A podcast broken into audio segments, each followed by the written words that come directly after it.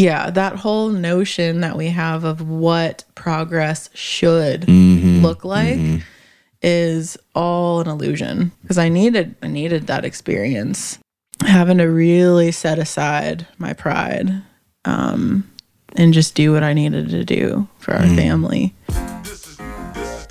The amazing thing about the mushrooms is that they speak. They talk to you. They will answer questions, carry on conversations. Psilocybin just pulls up a chair on the porch and puts its feet up. How does it feel when someone you love opens a clear and unedited view into their own inner experience? When, in conversation, they pay you the glowing compliment of treating your presence as a safe space for all that they are? For me, it's a clear signal that I can stop being somebody and just be real. For 100 episodes of Psilocybin Says, that is what's going on here. Isn't it incredible to find ourselves in a space of unpredicated love, where there is nothing to be but real? You are listening to the 100th episode of Psilocybin Says. To support it, subscribe on YouTube and podcasts, and stay connected on Instagram and TikTok.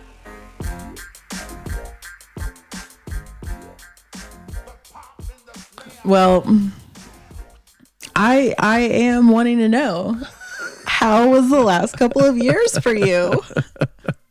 One sentence, go. One sentence. Supercalifragilisticexpialidocious. How about one word? That's a sentence. I don't. It, it's it has been all over the fucking place, all over the place. But it has been kind of like the rest of my life getting better over the long, long view.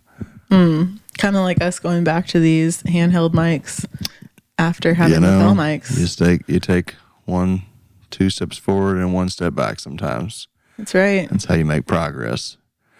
Just the in between, the glue. I mean, no, seriously, like our lives have been a lot of that, like big leaps forward and then hold on, pull it back.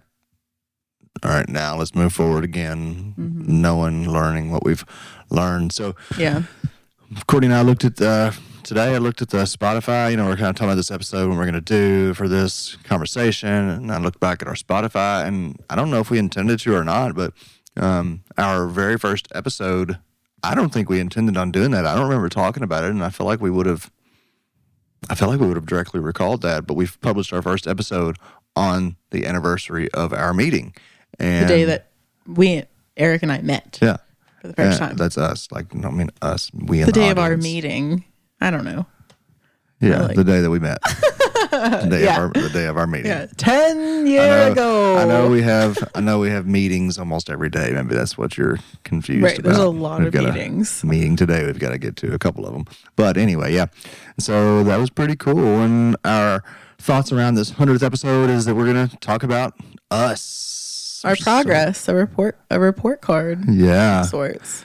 Yeah. No pass or fails. Well, so you know, big part of this whole podcast and why we do this is because we want people to get to know us.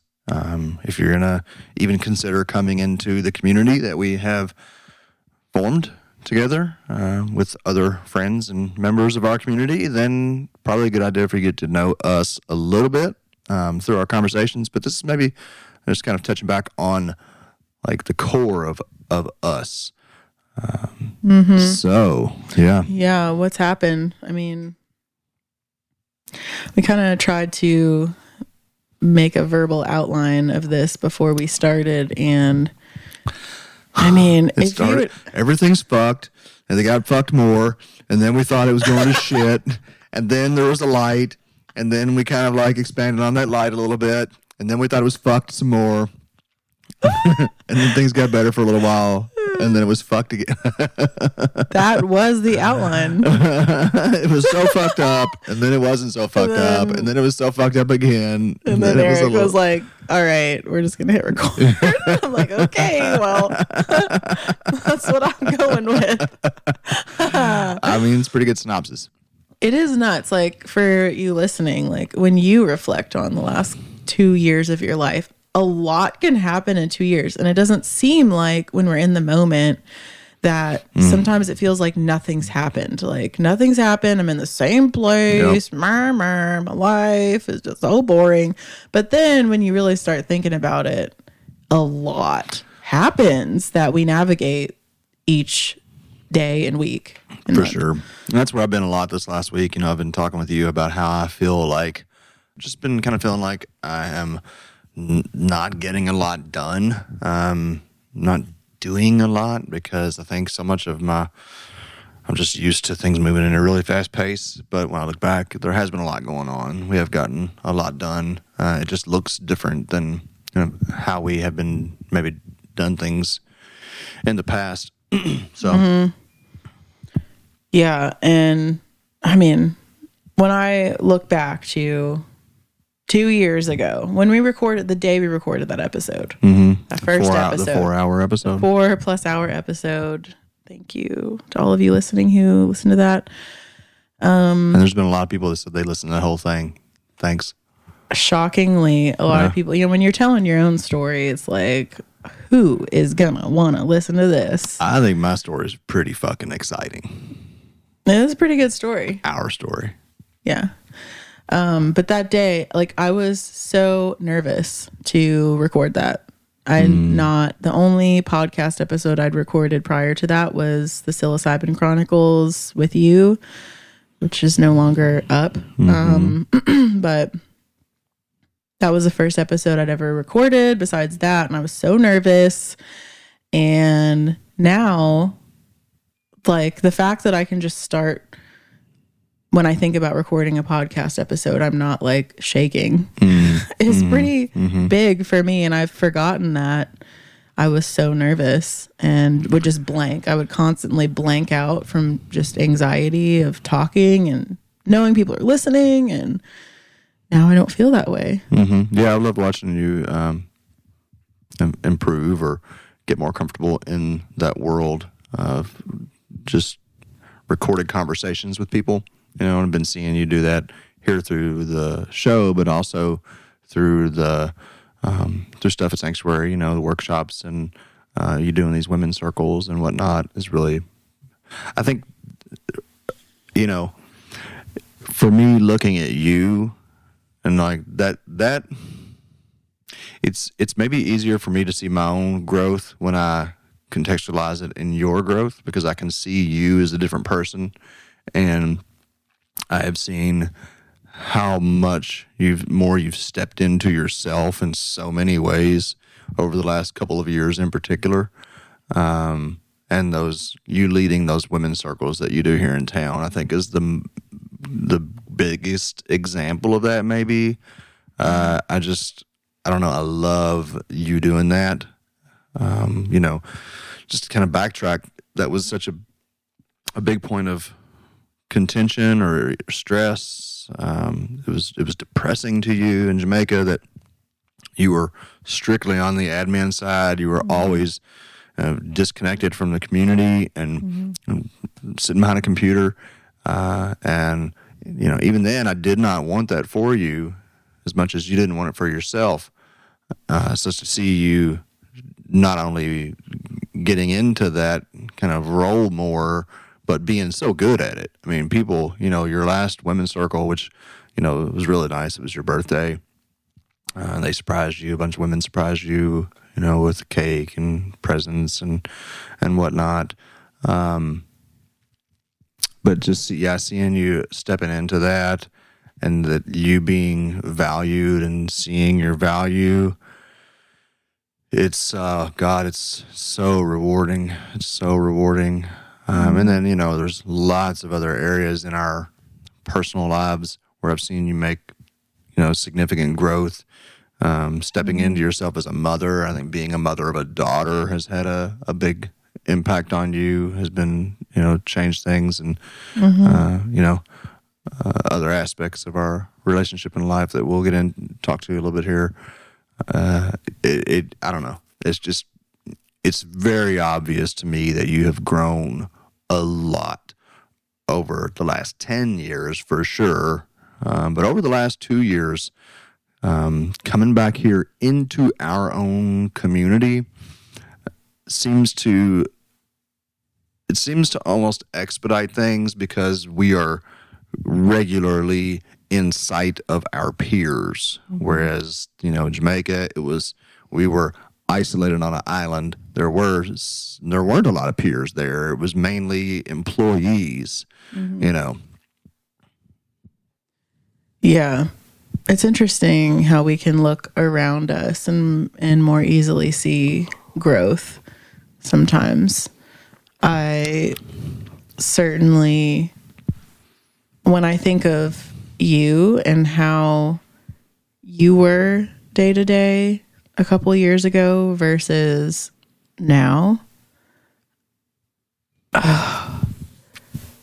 It's it's a little bit like what's the word? Not shocking but when we got back from jamaica like the amount of self-care practices that you started for really the first time i mean i'm trying to reflect on your self-care practices in jamaica and I did qigong. You know, I would go out late at night and early in the morning by the by the sea and do my qigong. Um, I got I was getting into an exercise routine down there. Mm-hmm. Is, is weed self care? if so, then there was a lot of self care. Just, I mean, the transition in moving and and starting over, moving back here was starting completely over mm-hmm. for us. It mm-hmm. felt like, mm-hmm. I mean, even this house that we have owned, we hadn't lived in hardly at all. You know, we came back and remodeled, repainted, and did a lot of work. Anyway, sorry, go ahead. yeah, we were thinking of moving or selling. Mm, Yeah, we were We were on the because we the- were yeah. ready. We were just we were looking for a property in Jamaica Yeah. to buy Mm-hmm. and live there and planning our future there Mm-hmm. and and then all of a sudden we're back here and it felt very like whiplash um, well, it was very whiplash. Yeah. very a whiplash experience and um me being pregnant and Anna starting over and having really just this house and very little very little money and just having to kind of like scramble to make basic ends meet. Um like whew, that was really really hard. Back to my outline. But it was i mean truly like to be authentic like i want to be authentic on this episode and i don't want to just talk about like the good parts of our growth like that was a really really really challenging hard anxiety ridden mm-hmm. time mm-hmm. Yeah. and it just felt like free falling off of a cliff Yeah. for months and months and with just just with a hope and a prayer and also a lot Well- like, that was coming off covid too It wasn't just a hope and a prayer. We were we were putting forth a lot of effort to um, reconcile the situation. You know, there was a the number of meetings that we had with our attorney and you know um, other individuals who uh, you know were you know in support of us um, was there was a lot of work, even though it it, it didn't feel like you know we were doing some some sanctuary stuff by that point, but there was a lot of lot of effort uh, involved in kind of setting things right, which is interesting. You know, I didn't even think about this. This is to me really interesting. So we talked about together, you know, our car being stolen, you know, and how that kind of related to um, energetically kind of related to what led us to kind of coming back to the states, you know. And it, do you realize that it was it was January first that everything was resolved. And this year, January 1st, when we had another major kind of, I don't know if I would say resolution, but change in our lives. And so that's what's been really interesting to me. You know, down there, uh, you know, it was like my birthday. Ma- uh, Mars was in retrograde, which I'm not an astrologist. I'm You're not. I'm not an astrology person so much. But I mean, it's like uh, I've started, just like we talked about the crystals last week or whatever, you know, I've started to see consistencies here. And I think that's been part of my growth as well, is opening up to these other realities that I have uh, been so skeptical of for a long time. And down there, like Mars was going through this retrograde. It was so powerful. It was like, it was waking me up, and I, I, I had to go outside, and I would go into these almost trance states with it. And, you know, I had this intuitive sense, or I was told, or whatever you want to translate it, that by the next Mars retrograde, that things would be reversed. Things would be going in the other direction, a more a more positive direction, right? And when Mars retrograde happened this year, it was two years later. We went through it, and that was when the car was stolen, and that was when uh, you know our lives changed significantly. So that's really interesting to me. Um, yeah, That is really interesting. Mars, this whole thing. I don't know. There's anybody out there that has a handle on what Mars is, other than just a red planet? Because uh, it has, it has. Uh, it's as crazy as it sounds. It has spoken to me on, particularly in the last two years. Uh, But when I look back over my life, I can see that there is this kind of sense that is connected to that whole. Like there's a, a, a kind of a a fingerprint to it. It feels like. So anyway, that's been that's been a really interesting kind of process to watch it unfold and and see that marker through it all. Yeah, definitely.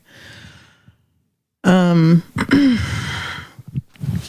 do feel like what just came up for me and thinking about that and the transition back here and really starting from scratch again after putting so much into our lives in Jamaica and um, that venture.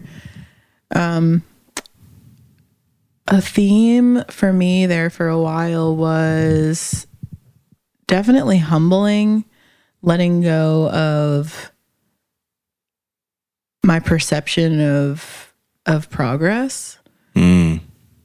because I like I went back to working as a retail manager after having this director of operations at an international organization for a couple years title. And now I'm I'm managing a retail store like a health food and supplement store like what the hell? I was not I'm not supposed to be doing this again mm-hmm. was this dialogue that just kept running in my mind like like what is what is this? Why do i need to do this again? I, I mm-hmm. thought that was behind me. I thought i had grown. I thought like i was developing a career and a reputation of sorts and here i am back. And it felt embarrassing. It mm-hmm. felt like having to really set aside my pride um, and just do what i needed to do for our family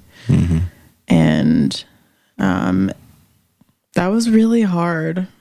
I felt very grateful for being welcomed back into that little community and work life. But it was also really hard, didn't feel good. Had to wear a mask all the time because COVID was still the full force situation and like double masking at times, like while super pregnant and like hard to breathe. I'm like, why am I doing this? Why am I back? Wow. what is this? but um yeah, that whole notion that we have of what progress should mm-hmm. look like mm-hmm. is all an illusion. Mm-hmm. Because I needed I needed that experience. For sure. And it helped to eventually kind of launch you forward again, you mm-hmm. know? It was really good for me to get back in the mix of people every mm-hmm. single day instead mm-hmm. of like you mentioned earlier behind a computer. Oh, mhm. It reminds me of when I, after we were arrested and I had to go back to work at, uh, in the food service, you know, I was working in the kitchen. It was, I was, I was just like, how can this be? I went from owning my own farm and being this like crazy cool mushroom guy to being Crazy cool mushroom guy. back uh, on probation, wearing literally wearing an ankle bracelet and going to work cooking burgers at a restaurant. It was it was humiliating, really. And then you would come in there with your family a couple times to sneak and see me because we weren't supposed to see each other. And like I desperately wanted to see you, but I was also mortified at you seeing me, you know, in that situation. Um, and, you know, as for me, like, whew, there's there is just a ton, really. If we do start, if we look back and really take a, an inventory, and you know, for me, one of the big strides that I've made, I feel like, is just like this last couple of days where I've been in a pretty, I was in a, in a bit of a funk, but nothing compared to what it it had been like in years previously, Mm-hmm. and even just yesterday, while you know I didn't like, you know, sit down, meditate, and jump up and be like, "Yay, I'm back!" But you know, I, I took it upon myself, knowing that I was in a you know not in the best place, feeling good about myself, to sit and meditate and just bring my awareness into my heart and just you know connect back to the center of me uh, as much as I possibly could, which was which was really helpful. And like I said, didn't immediately turn the ship around, but it was a uh, certainly a um, redirecting that the, the course of the ship, and it's paying off this morning. I can feel it, you know. Whereas in years gone by, I probably would have spent I don't know. It would have been really intense and dark, and probably drug a bunch of people down with me, and um, would not have come out of it nearly as quickly. So, giving myself props is probably one of the um, most um, beneficial things that I've done in recent years. You know, and our journey together, I just can absolutely point at the time when you said something to me about me talking bad to myself, how much I talked down to myself and insulted myself, dumbass, and all that stuff. And that really, like, it set me thinking and eventually helped me get on a different course. And uh, it just, you know, I, I, I guess, like, coming back here, I want to ask, like, was it? I know that the Bob Proctor stuff that we got involved in played a big role. Um, and there have been other you know, teachers in the last couple of years, and I don't know. I feel I feel like that has been another really important piece of my growth.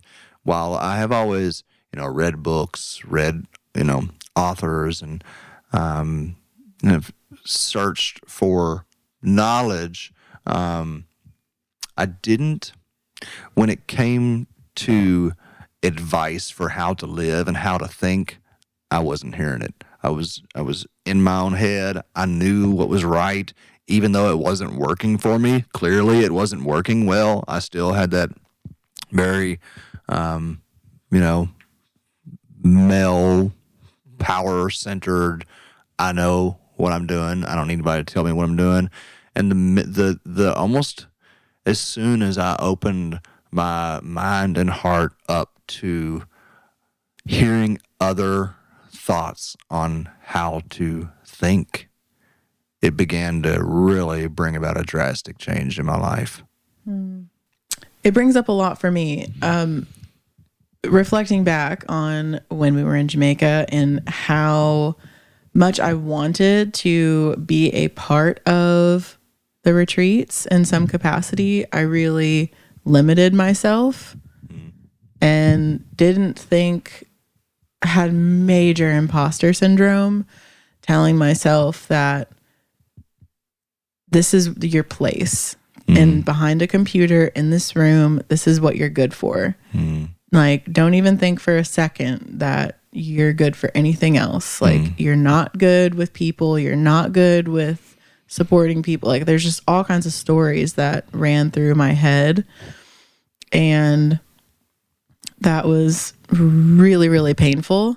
And after going through that whiplash of the moving back here and really i mean being pregnant i feel like had a big role to play in me letting go um knowing that i'm bringing we're bringing a daughter into the world a woman eventually and feeling like just reflecting on wanting her to feel wanting to show her with my actions um the the part of me stepping into myself hmm. and connecting allowing myself to connect because hmm. that really is what it came down to. I was afraid of hmm. rejection mm-hmm. really afraid i would put myself out there and people wouldn't like it and i'd be told to step down and like it would confirm everything that i was already thinking and with ananda coming in i just really started to feel this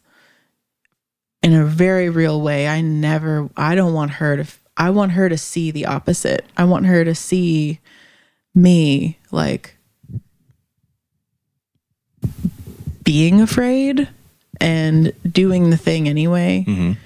And when you started getting into Bob Proctor's material and teachings, um, I was very skeptical of that at first, but it, you had it playing in the background a lot, and a lot of the things that he was saying made a whole lot of sense and helped remind me after being separate from the retreats and just doing the operational, like cold operational logistical stuff, that it was still possible for me. Like, it was still possible for me to, like, I am connected mm-hmm. already.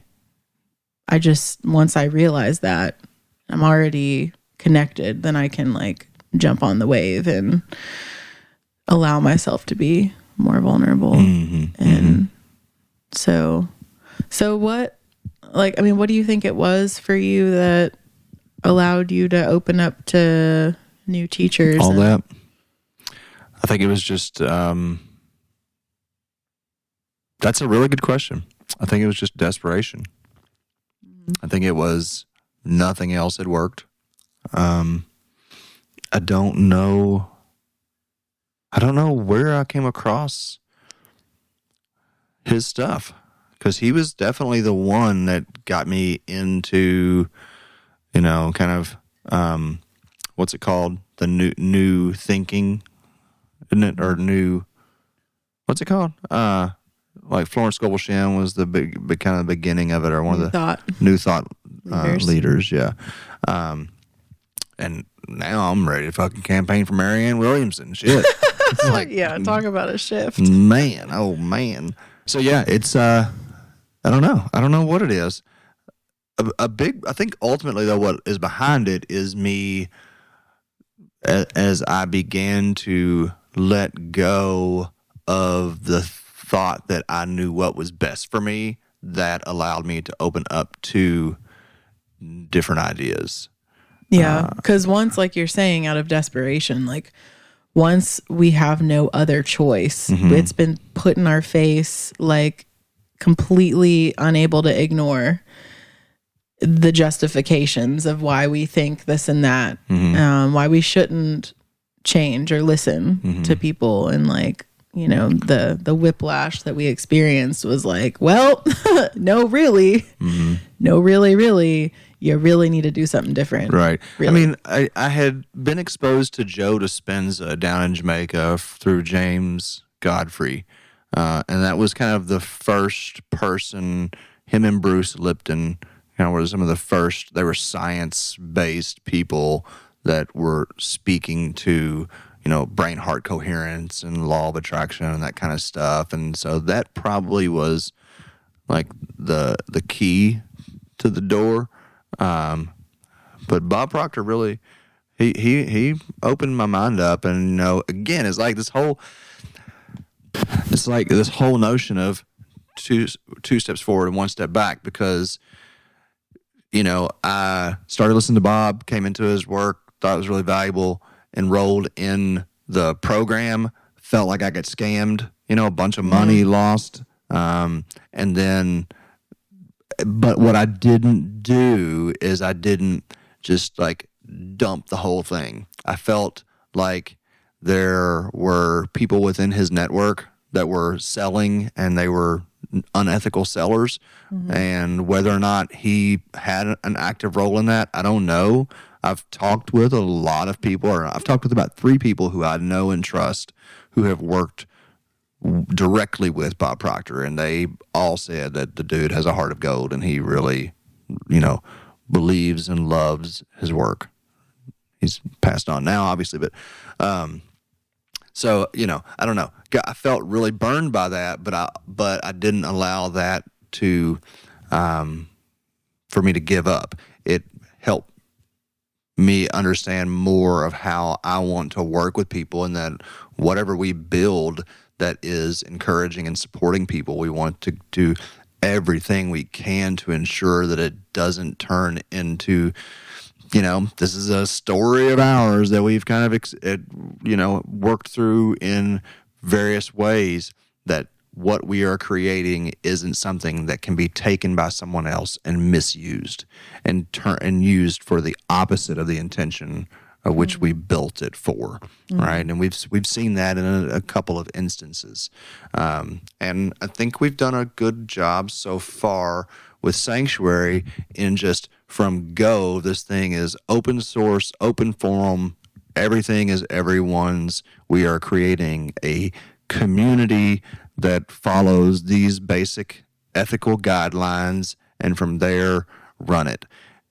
It was my my purpose actually in you know when I was when I was on the beach and Mars said to me psilocybin says that's what happened. I was down there in this trance the the planet of Mars like spoke to me in my bed. I'm like laying in bed and this thing keeps saying come outside come outside come outside I'm like fuck it okay fine I'll go outside and all I can do is just stare at this planet. It's just just got me stuck. And then I go into this trance and I keep hearing the psilocybin says, psilocybin says.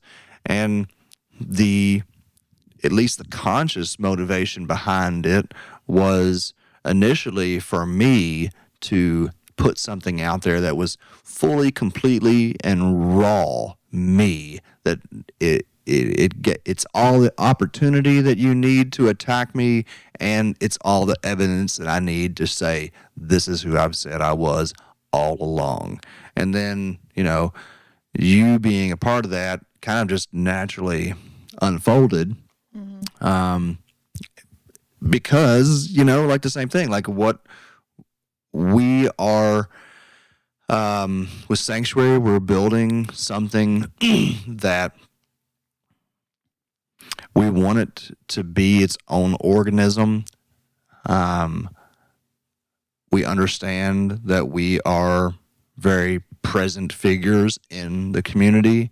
And so it just seems right that we put ourselves out here in this in this raw way, this really authentic way, so that you know people know that we're get, what they're getting into, um, and it, it's just a further it's just a further kind of manifestation or uh, embodiment of what I really and truly have always tried to uh, to be is unabashedly me. Just and and that's what you know. People over the years, um, I've had a number of people who have come to uh, work with us, you know, in mushrooms, and they've seen how passionate I am about the mushroom, and um, then n- not infrequently, people have mistaken my passion for their passion, you know, and they're like, "Oh, he's so passionate about mushrooms. I want to be passionate about mushrooms too. Mushrooms are so great." And of course they are. And if someone really honestly feels compelled to be passionate about mushrooms, then so be it. You know, great. We need all, all that we can get.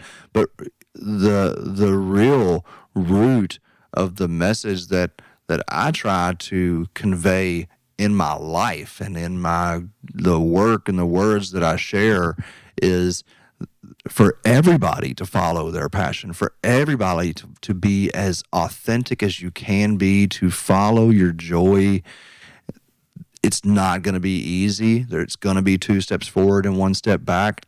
But if you if that stay that course and that is your focus to to follow the divine inspiration that is within you, then you will have success in terms of a joyful, fulfilling life with people who are ideal, ideologically aligned, spiritually aligned.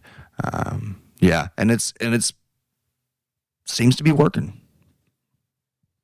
Mm-hmm. Yeah, but that's not see the. I, I don't want to ramble on too much, but I can like just say real quick if I could that it, what I think why it wasn't working in Jamaica really and truly, and why it didn't work is because I did not fully, really fully embrace and embody my authenticity. There were aspects of myself that I attempted to hide uh, because of having been either ridiculed before, because of them or having aspects of myself used as a professional threat against me. Yeah, that's what one thing I'm really loving about Sanctuary, what, you know, this thing called that we're calling Sanctuary, um, which feels like to me this invitation to the people that we're magnetizing and they're magnetizing us um, together. It's this group, this container of inviting us to continually practice being more of ourselves and what's happening with the minister programs. Like there's so much to evolve there. We're just getting started with that. But being able to say we really want you minister to have your flavor mm-hmm. with these you know playground rules mm-hmm. um, of sorts and the code of ethics. Bring your flavor mm-hmm. because that's the only way. Like that's the way that you will you will have relationships work with people other members that feels good. So that there's not this forcible um pressure to hold space like for people that aren't in alignment Or walking you. on eggshells around people because, Yeah. yeah. Yeah. Yeah. And like you say,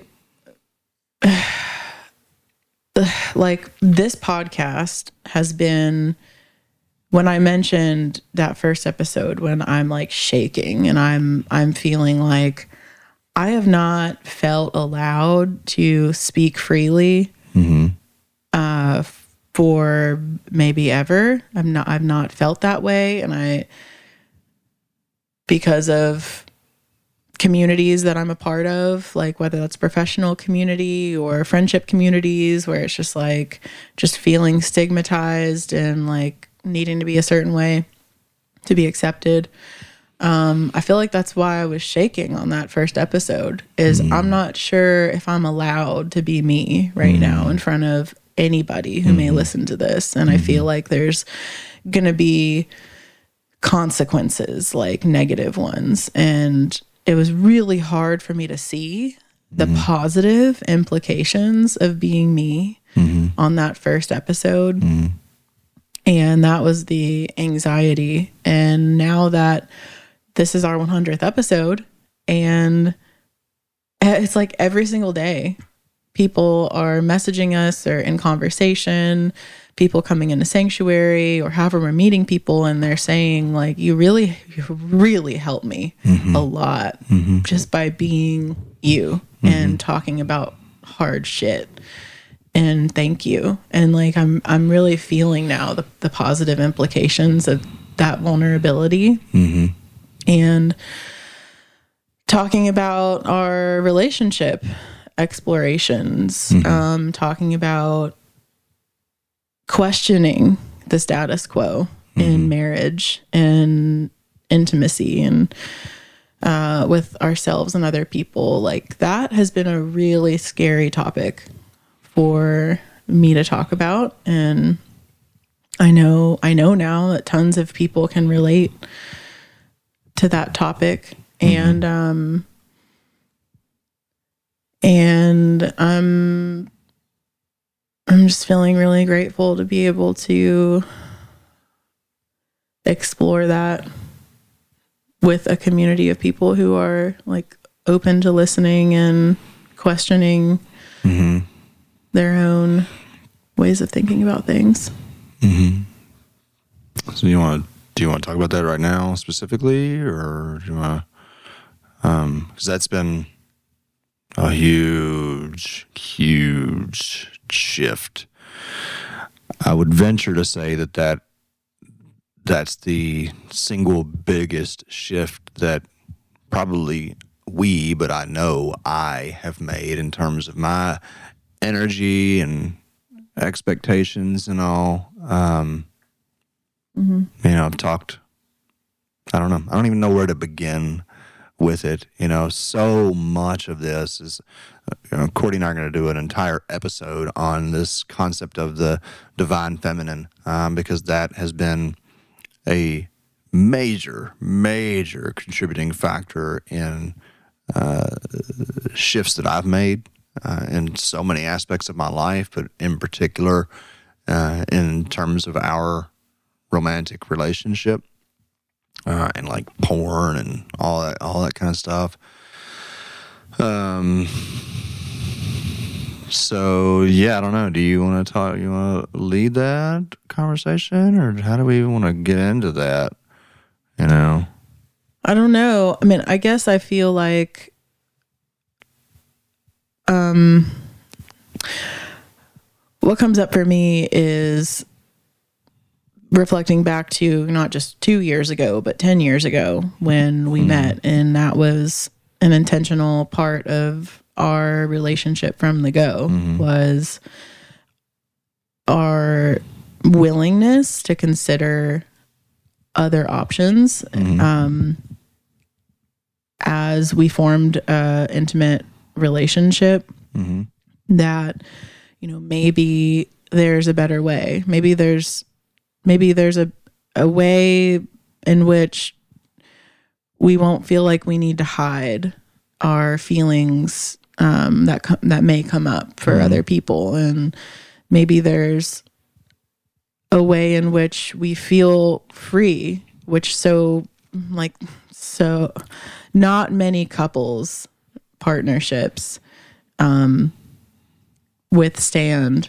that longevity of the true feeling of authentic expression with mm-hmm. each other. Mm-hmm. And that was something that when we met was really important to us. Mm-hmm. And it's been a road, It's been a rocky road of exploring that programming um, within ourselves and the stigma associated with not having a traditional monogamous relationship um and a couple of years ago i i just felt kind of i just felt tired. I felt tired of trying of of being willing to question all of that because it is a lot of work. Like whenever you're reprogramming anything any type of um, belief system in which you really feel it's not quite right. It's not quite me.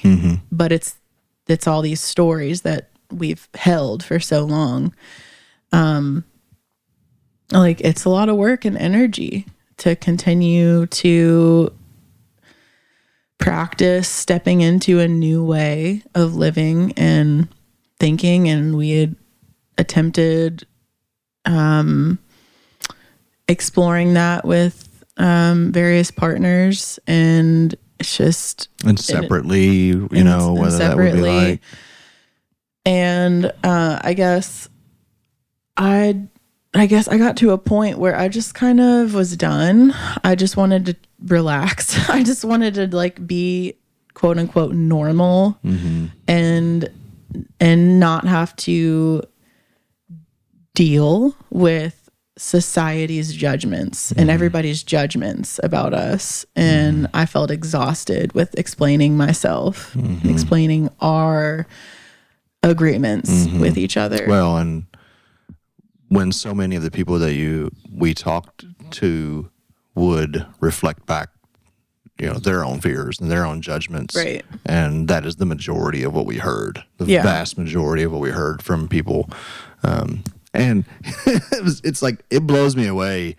It, it like without going into too much detail, but like that some people would say things like you should just go get a prostitute instead of trying to have someone in your relationship because it'll be less drama or it'll be less um, stigma from the outside. yeah oh Like- great yeah that's what we're Like professional people who we worked with said to go get prostitutes rather than because you might be judged by and this might affect you know your credibility. your credibility so it'd be better you'd be better off like sincerely well, guess what? Psychedelics affected my credibility for a little while, and now everybody's praising psychedelics. I think you're missing the point, It- friend. Well, but again, it goes back to what you're saying. That's why I want to have compassion on everybody in the situations that the reprogramming is it's very difficult, um, and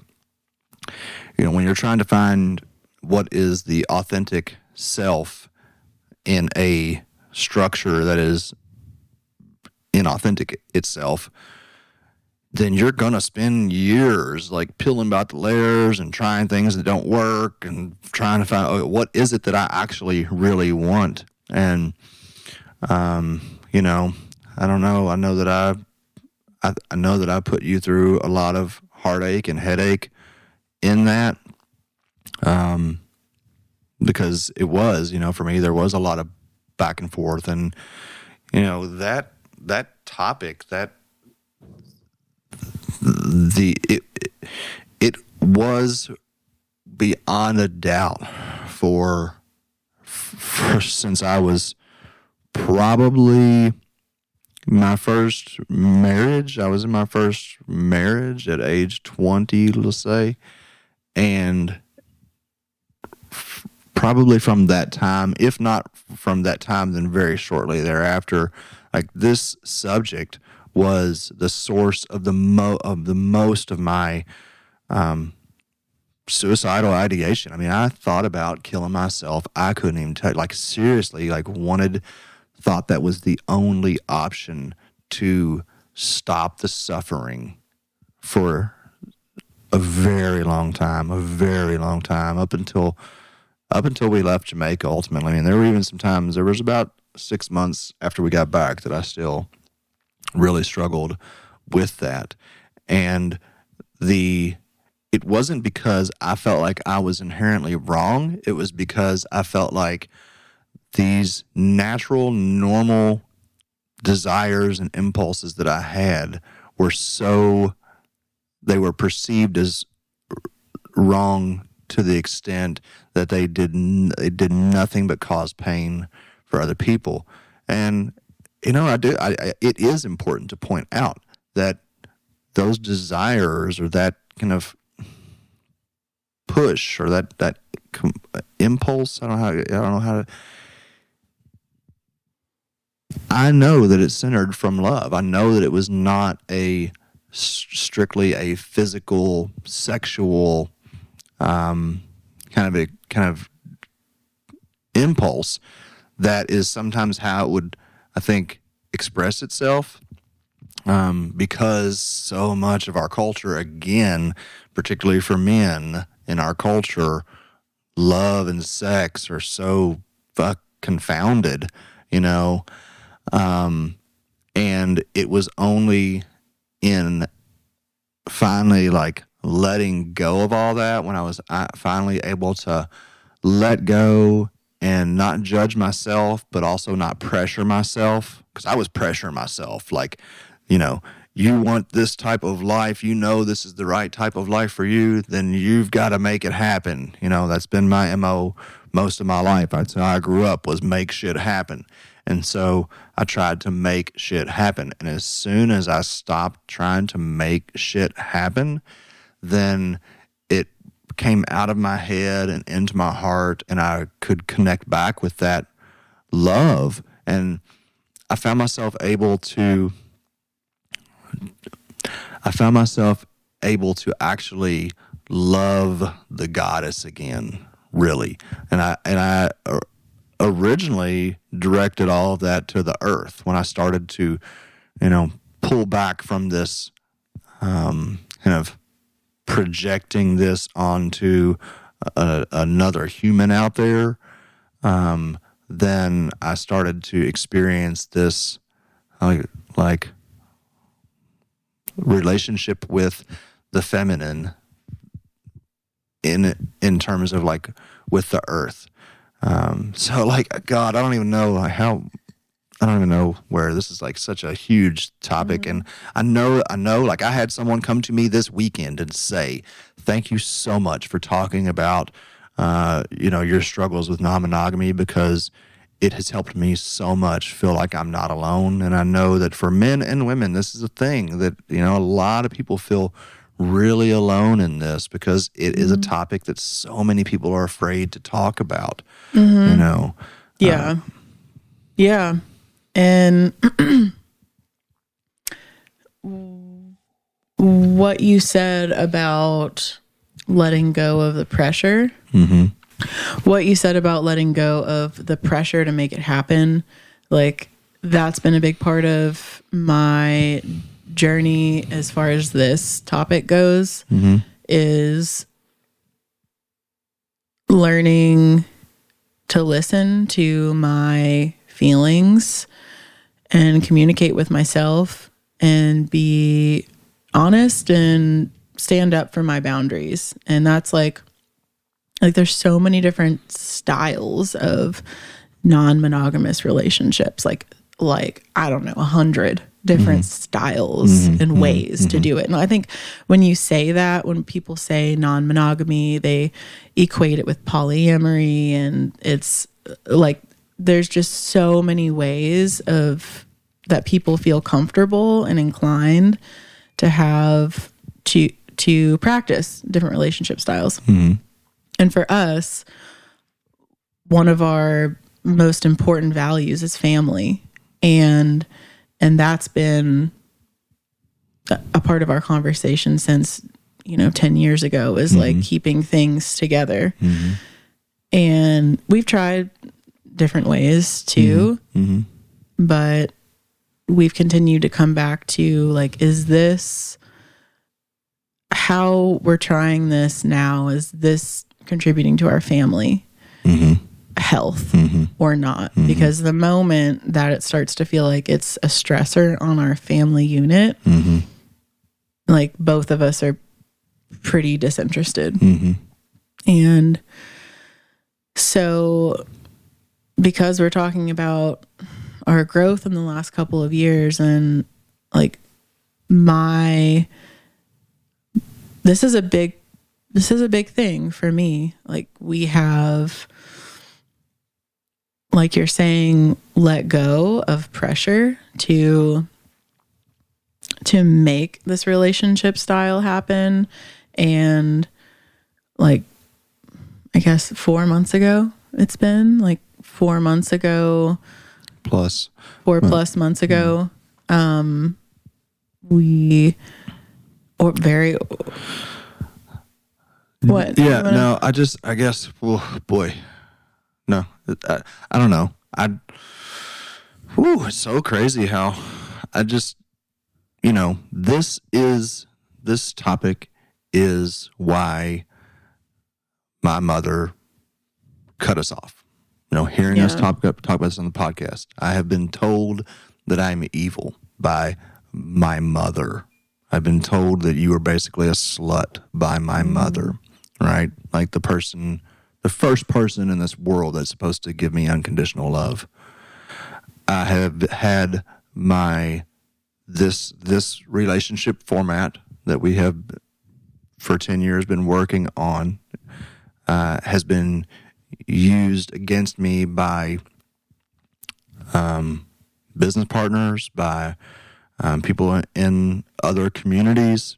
And there is a huge part of me that is still fucking terrified of talking about it, you know, um, because yeah, of historical stuff. So, but it's it is really important to talk about, uh, especially since we have such a you know a profile in our community. So, um, yeah, I just wanted to really precede this by asking our audience um, to just have a you know a understanding and compassionate lens. Um, I think this is you know uh, an opportunity for us to um, grow and be stronger together. And it's also an opportunity for um, our vulnerability to be used against us as it has in the past. You know, Yeah. Yeah. I'm glad that you said that because it's so true. Like, we are being very vulnerable, and a lot of people who have platforms such as this um, are not willing to be honest. And then it, you know, comes out in ways which are not helpful to anybody. Um, but so, like, it feels we wouldn't be sharing this if we didn't feel like it was a healthy part of our life and helpful to others as well. and helpful to others. Um, we've been building and deepening a relationship with a good friend that we've had for a couple of years over the past four months. And it has greatly contributed to the health of our family unit and this person's family unit as well.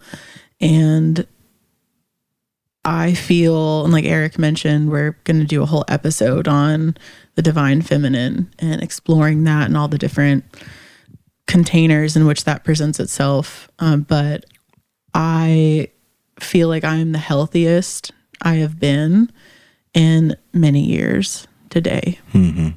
And I just feel really grateful. And I feel like I'm really grateful for this person. And um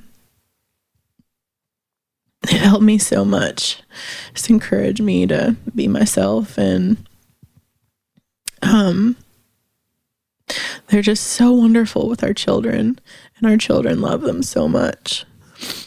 And it feels like what I have been envisioning for 10 years plus, 10 plus years before we even met.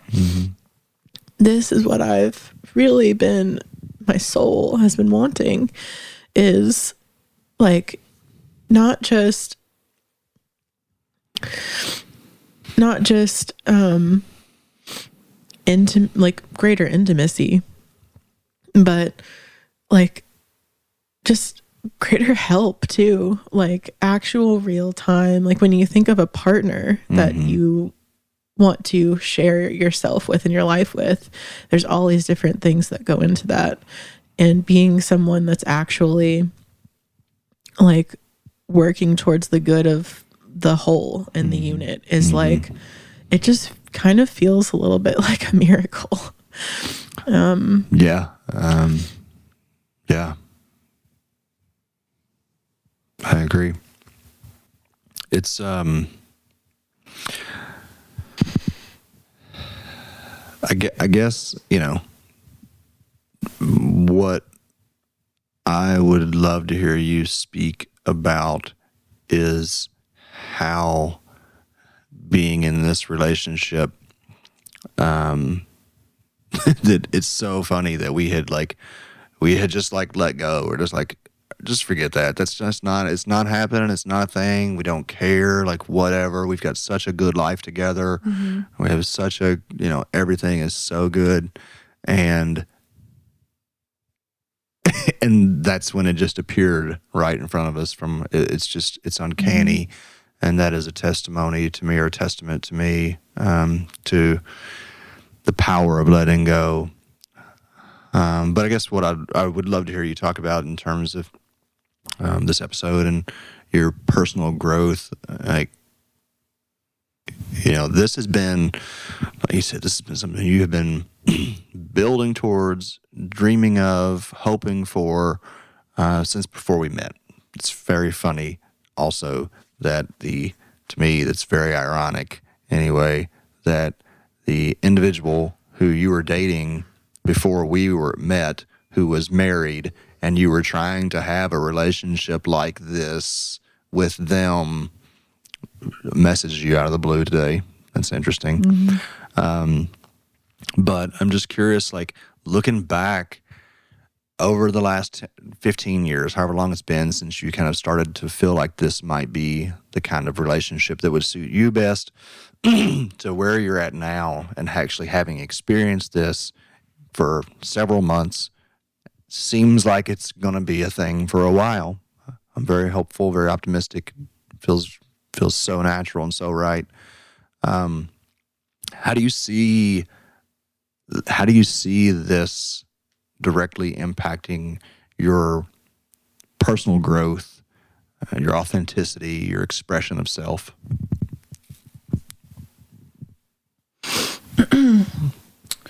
Well, first, I want to comment on what you said about letting go of the idea of it needing to happen um, hmm. and us focusing on we really needed to come back together as a hmm. unit. Mm-hmm. And we did that. We hmm. really strengthened our relationship mm-hmm. um, which has not been linear over the last couple of years, has mm-hmm. not been a linear strengthening, but we came to a point of making the decision to focus on this right mm-hmm. here in each mm-hmm. other and and that's it. And that decision felt very wholesome. It didn't feel like this is something we have to do now. It felt like this is what we want to do now together and that allowed me to feel that built a solid foundation. It helped me feel like you really do have my back and um and it's okay for me to not be I can I can express myself authentically in my needs now uh moving forward. Now that we're prioritizing our relationship because I I just I struggled with that for a while. That was a a head fuck, if you will, uh, for myself. Of because I'm somebody that for my whole life I've pushed my boundaries at times way farther than I that were healthy for me. Um, I've been doing that since I was like six years old, and um, that got wrapped up mm-hmm. in this mm-hmm. whole practice of questioning the status quo. Mm-hmm. And being able to come back to center and just say, we don't like Courtney, you don't need to push yourself beyond realms of like, you don't need to push yourself into complete and total discomfort and anxiety. Like, you mm-hmm. don't need to do that mm-hmm. anymore. And you, hearing you knowing that you felt that way too, like, no, really, just be happy. Like, let's just be, let's just mm-hmm. be like happy and not be trying to grow so hardcore for a little bit and build that foundation. That was absolutely critical to being able to relax enough and be ourselves enough with each other and trust each other enough, trust that we're being honest with each other. Um, cause I, I wasn't honest a lot um, and throughout our relationship, just trying to do what I thought I should do at times. And that's, you know, that's on me. And so, uh, yeah, that's just really important. And I feel like, uh, as far as moving forward, you, you, you asked me how would this contribute to my How, how does authentic this? How have you seen this so far contribute to your authenticity and your personal growth? This relationship with uh, this incredible woman that we have been with. Well, I. Mm. I have felt rejected by the feminine part of myself since I can remember. I've like I've had a lot of and I know a lot of women can relate to this. Um I've felt rejected by women, friendships. Uh I've had quite a few really close friendships that have um suddenly erupted and ended.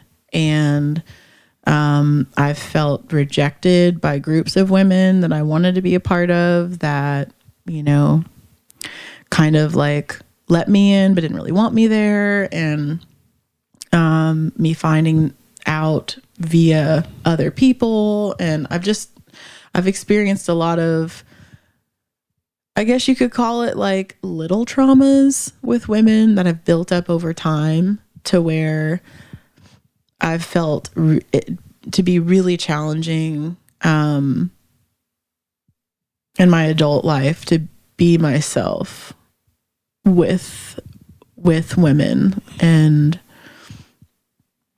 that's been a, a big growth thing for me over the past like directly five years. But with this relationship with this particular person um I feel like I just feel I feel seen. I feel like encouraged to be me How and does safe. that? How does that affect you though? Impact you when you're out walking around in the world without me or her there with you? I feel a level of it feels like an ease has been brought to me. Mm-hmm. I feel an ease in talking with other people that like a part of me has been seen, a vulnerable part of me has been seen. Like we've already been through some challenging um things with this person. I mean before we were connecting um intimately on a deeper level. Um just throughout our friendship as well. Like we've been through some challenging stuff mm-hmm. together mm-hmm. and and stuff that's like feels like icky and embarrassing. And we have all like allowed ourselves at times to to be open about that those icky parts. Mm-hmm. And when i feel like whenever we do that in that raw vulnerable way and we're held and mm-hmm. someone we feel loved more afterwards it's like I've felt a release, like a true release of it's okay. Like mm-hmm. it's mm-hmm. you've seen the parts of me that most people have not, and that I'm scared to show most people. And like you, you want you want to be with me more, and you've opened up more with mm-hmm. me, and I've opened up more with you, and mm-hmm. so it has a great impact on like my my energy as mm-hmm. i'm walking through the world and my confidence like knowing because you know when you're talking with people throughout the day it's like there's these thoughts that come in if you only knew if you only knew then you wouldn't you wouldn't like me or you wouldn't accept me. And so expanding our like expanding our unit um, and opening up our families together. And because that's a big part of it too child rearing like raising kids and the parenting is is icky sometimes. And like we don't like ourselves as parents like more than we maybe would admit. Mm-hmm. and being able to be witnessed in that way too and work through those challenges is huge for me as a woman and a mm-hmm. mother. Mm-hmm. And not like let being able to let go of shame around the momming mm-hmm. part of me that so oftentimes I'm just like I don't know what I'm doing. And now you're here uh, as a mother who, and you're like you're seeing me and you're you're like in support of me. And we talk through the stuff. Like there's been that's been a big part of it is i feel like i'm judging myself mm-hmm. right now and i'm feeling like you're you gotta be rejecting me because of the mm-hmm. way that this went with me and my child or mm-hmm. whatever. And being able to talk through that and know that no that's not what's happening actually. That's that's a story within me.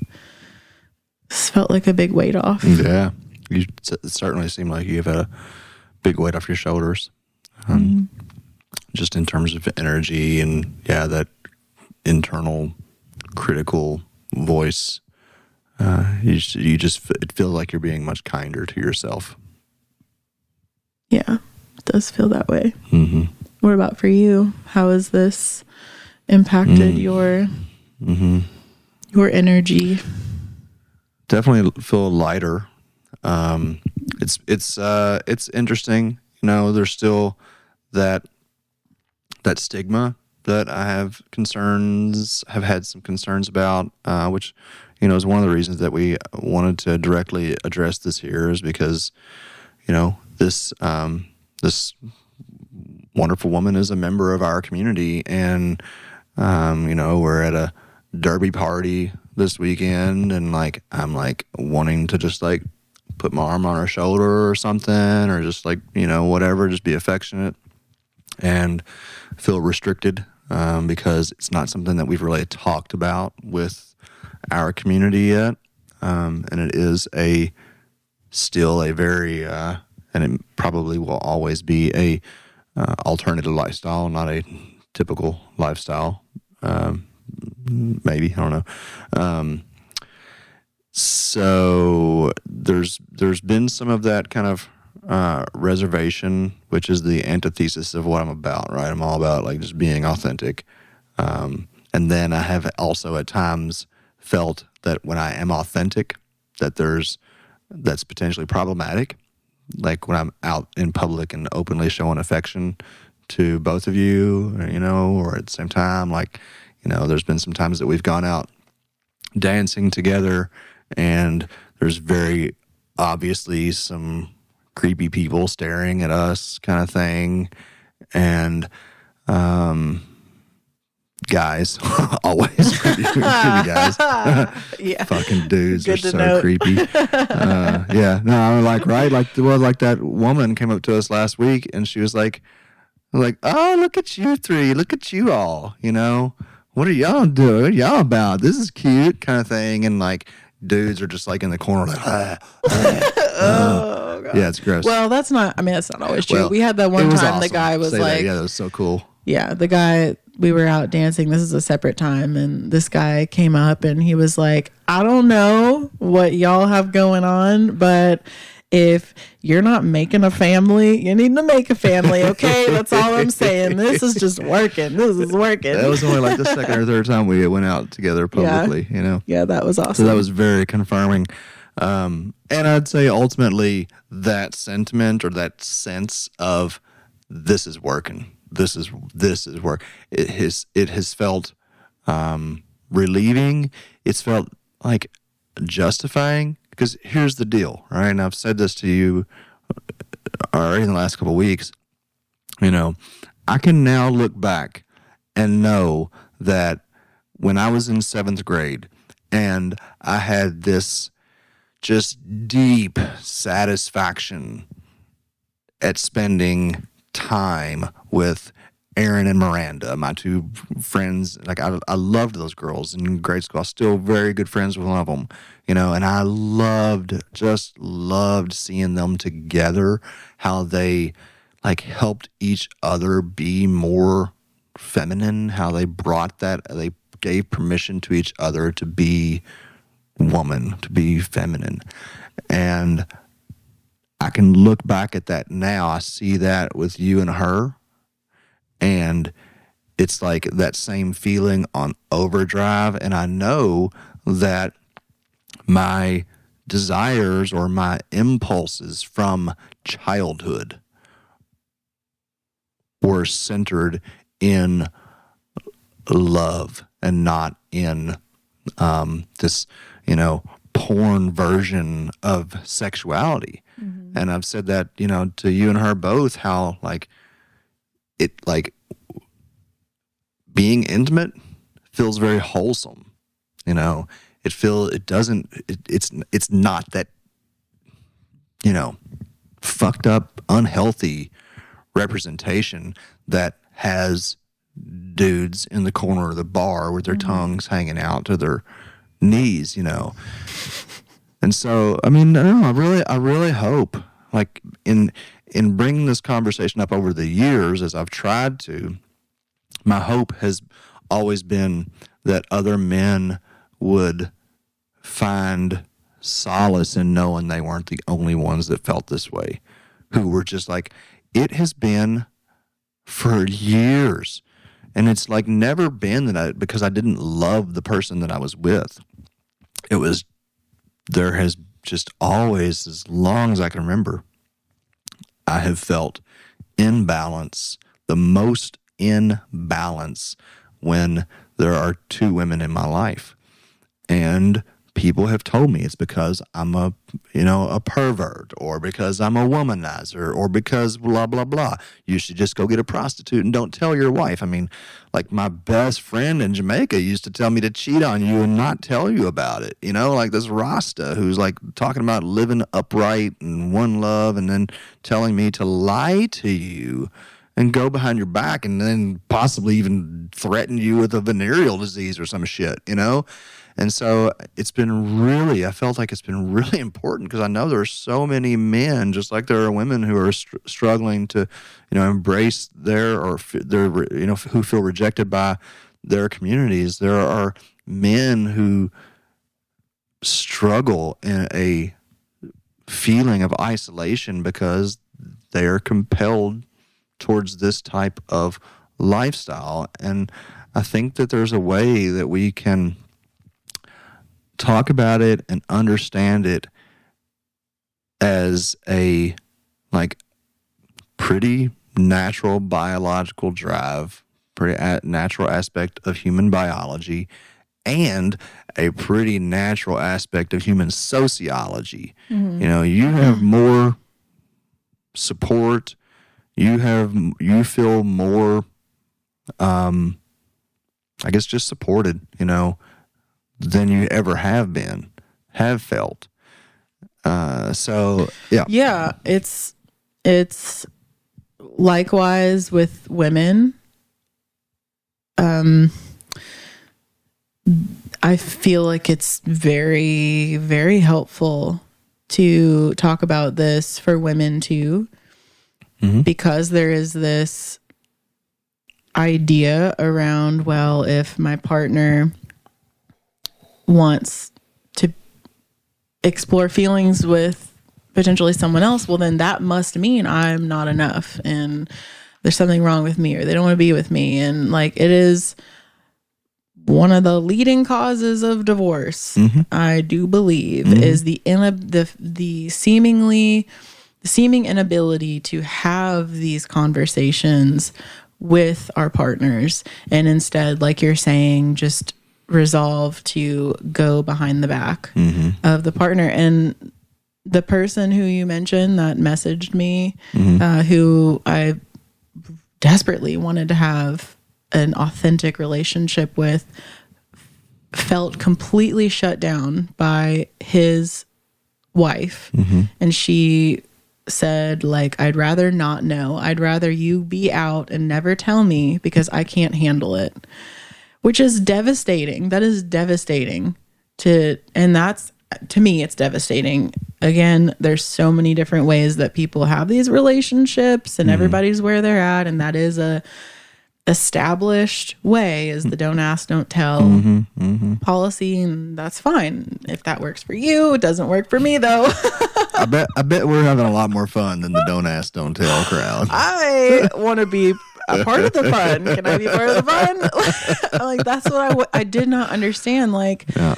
like sister can like we could be cool. We could be really cool. Mm-hmm. We could get along great. I could help you out. Don't you want some help? Yeah. Come on. Like here I am, a single woman Mm-hmm. with I'm bored. I'm like, let me I'm help you clean your house. I no will clean your house. I'm like telling him, tell her I will come clean the house. I will help. I will be of actual assistance logistically. Right. And it was just like, ha, the outrage that would mm-hmm. be mm-hmm. experienced. Mm-hmm. Like, she'd take my kids, she'd take everything. And that is a common thing with women just feeling, believing the story that we've been told that that that means this. And that's been the exhausting element of this over the years is working through that with myself uh, and trying to figure out like does this mean that does Well, know? I mean, a conflicting part of that over the years has been the fact that, um, you know, th- I was making an effort to meet women and then bring women back into our to meet you and then see how things got along and blah blah blah and like that was just like that's just like that's just not gonna work.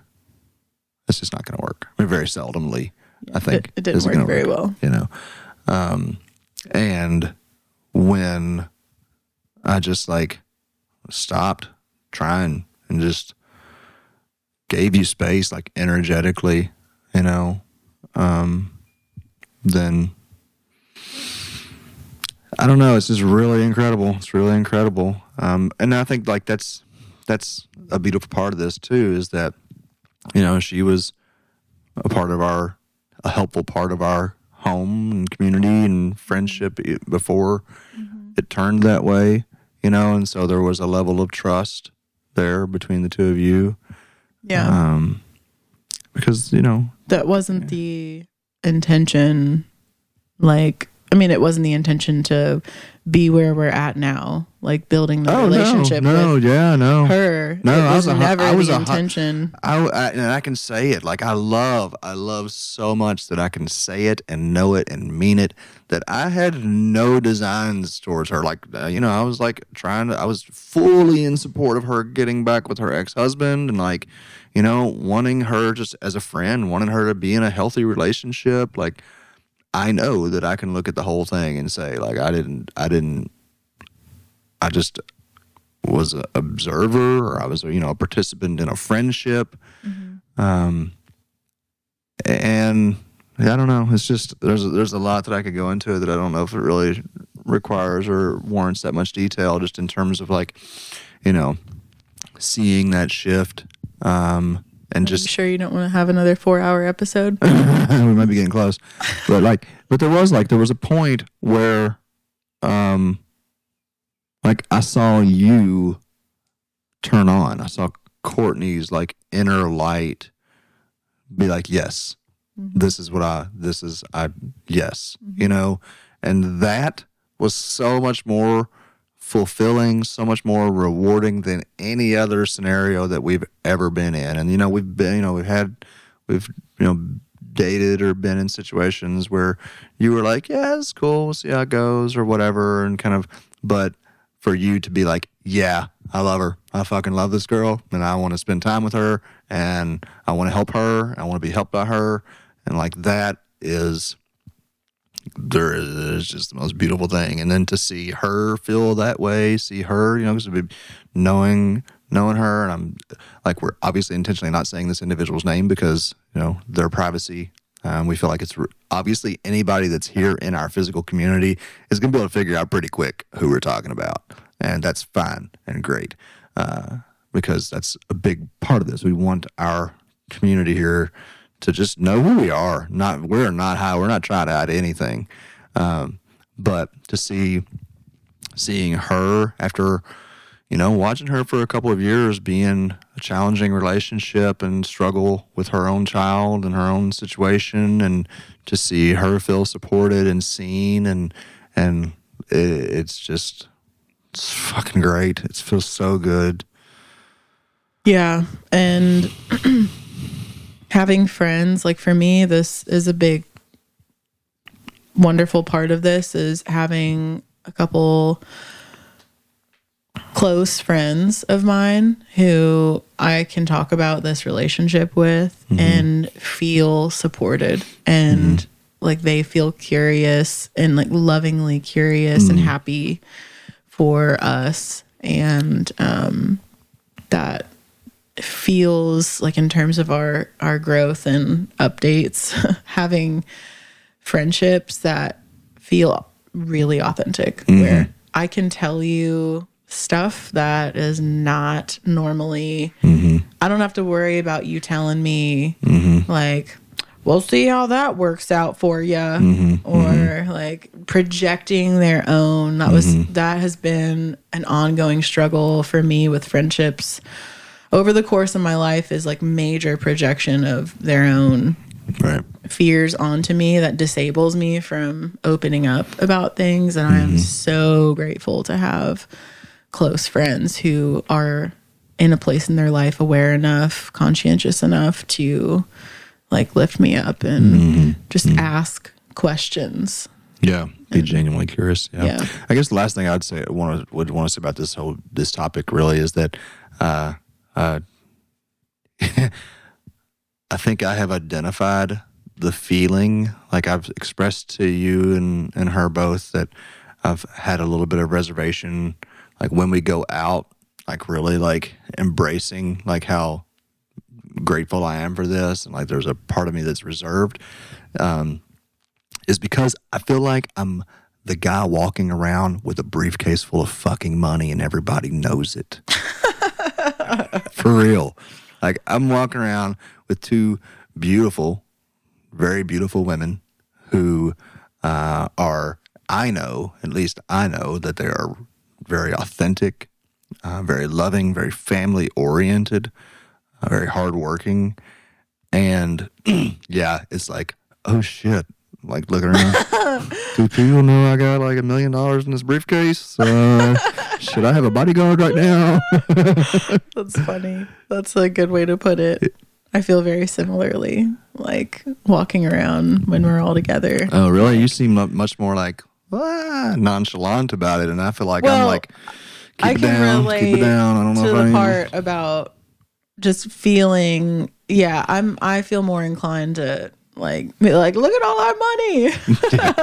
Yeah, I'm, I'm not so inclined to like you see this? you see this? Yeah, yeah, Yeah. yeah. I also see those three guys in the corner Oh creeping. yeah, You know. those guys. So- yeah. but no, the friendship, the friendship thing, that is the other really important aspect of my life that I want to celebrate. Yeah, for the first time, and I don't even, I can't, I can't remember. I, honest to God, cannot remember the last time in my life. I guess it was like probably like even like in 2009. I only had a couple of real people who I considered friends. Um, and man, it feels so good that I can think of like five men right now who I really like spending time with, um, and who I want to hang out with. And that has been very new for me. So, oh boy, there's been there's been a lot of lot of growth for sure in the last two years, um, and it is really funny how on the day to day it seems pretty pretty slow in a lot of ways, but when you look back, I'm a different person. I'm a different person than I was two years ago. Thankfully, so. Hmm. Yeah, I feel like more of me. I feel That's like, that's probably a better way to say it. Yeah. and I, I know what you mean, but like shedding the Mm-hmm. the crap that's not me. Mm-hmm. Um, just feel cleaner and more in flow and I'm excited. I'm looking forward to the next two years and seeing how we grow together, Yeah, we're gonna have uh, our children. open contact according to Bashar. Yeah. hey, I told Theo on school on the way to school the other day. I was listening to the um, interview with uh, James Fox, the guy that did the first Contact movie. I was listening to him on I don't know Joe Rogan or something, and uh, Theo was asking, are they talking about aliens? And, yeah, it's like you know, you know, Theo, you and I hopefully live in a time where, for the first time ever, it's probably going to be acknowledged that there are beings, extraterrestrials, whatever you want, there are intelligences that are coming to this planet and interacting with us. Like, what a mind blowing. And it's it is going to happen. Y'all can mark my words. Like it's happening now. Boom. Mic drop. go check out go check out the documentary uh, Moment of Contact. It is On YouTube. an entire you can get it all over the place. You can probably just get clips on YouTube, but like an entire town in Brazil had a mass like not just sighting. There was like three days of stuff that went down, including the US government coming in and taking stuff out. We are absolutely living in a time where as long as the world continues, we're going to see undeniably confirmation that there are beings from other planets, dimensions, timelines, who knows how it's going to ultimately play out, that are coming into our world. On our 200th episode, We'll interview one. we'll check back We'll on your interview Bashar. prediction. Can everybody send Bashar. with me, send some mental thought, energy, some intention towards me and Courtney, and maybe even our uh, partner, Partner. to go see Bashar on September 9th this year, my birthday. I want to, I just, if you want to see me be authentic If anybody listening has a hookup to that Bashar event, in Sedona, bring it in. we'll say your name on the podcast. say your name on the, if you'd like to you want- sponsor Eric to see Bashar, hey, look, Let us I'm know. telling you, I'm gonna, again, we will see, and I am possibly trying to position myself in the role. We will see a intersect, an intersect of psychedelics and UFOlogy.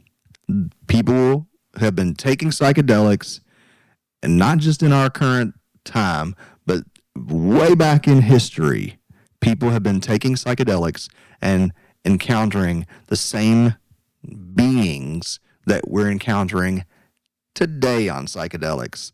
And some of those beings seem to be showing up outside of the psychedelic space.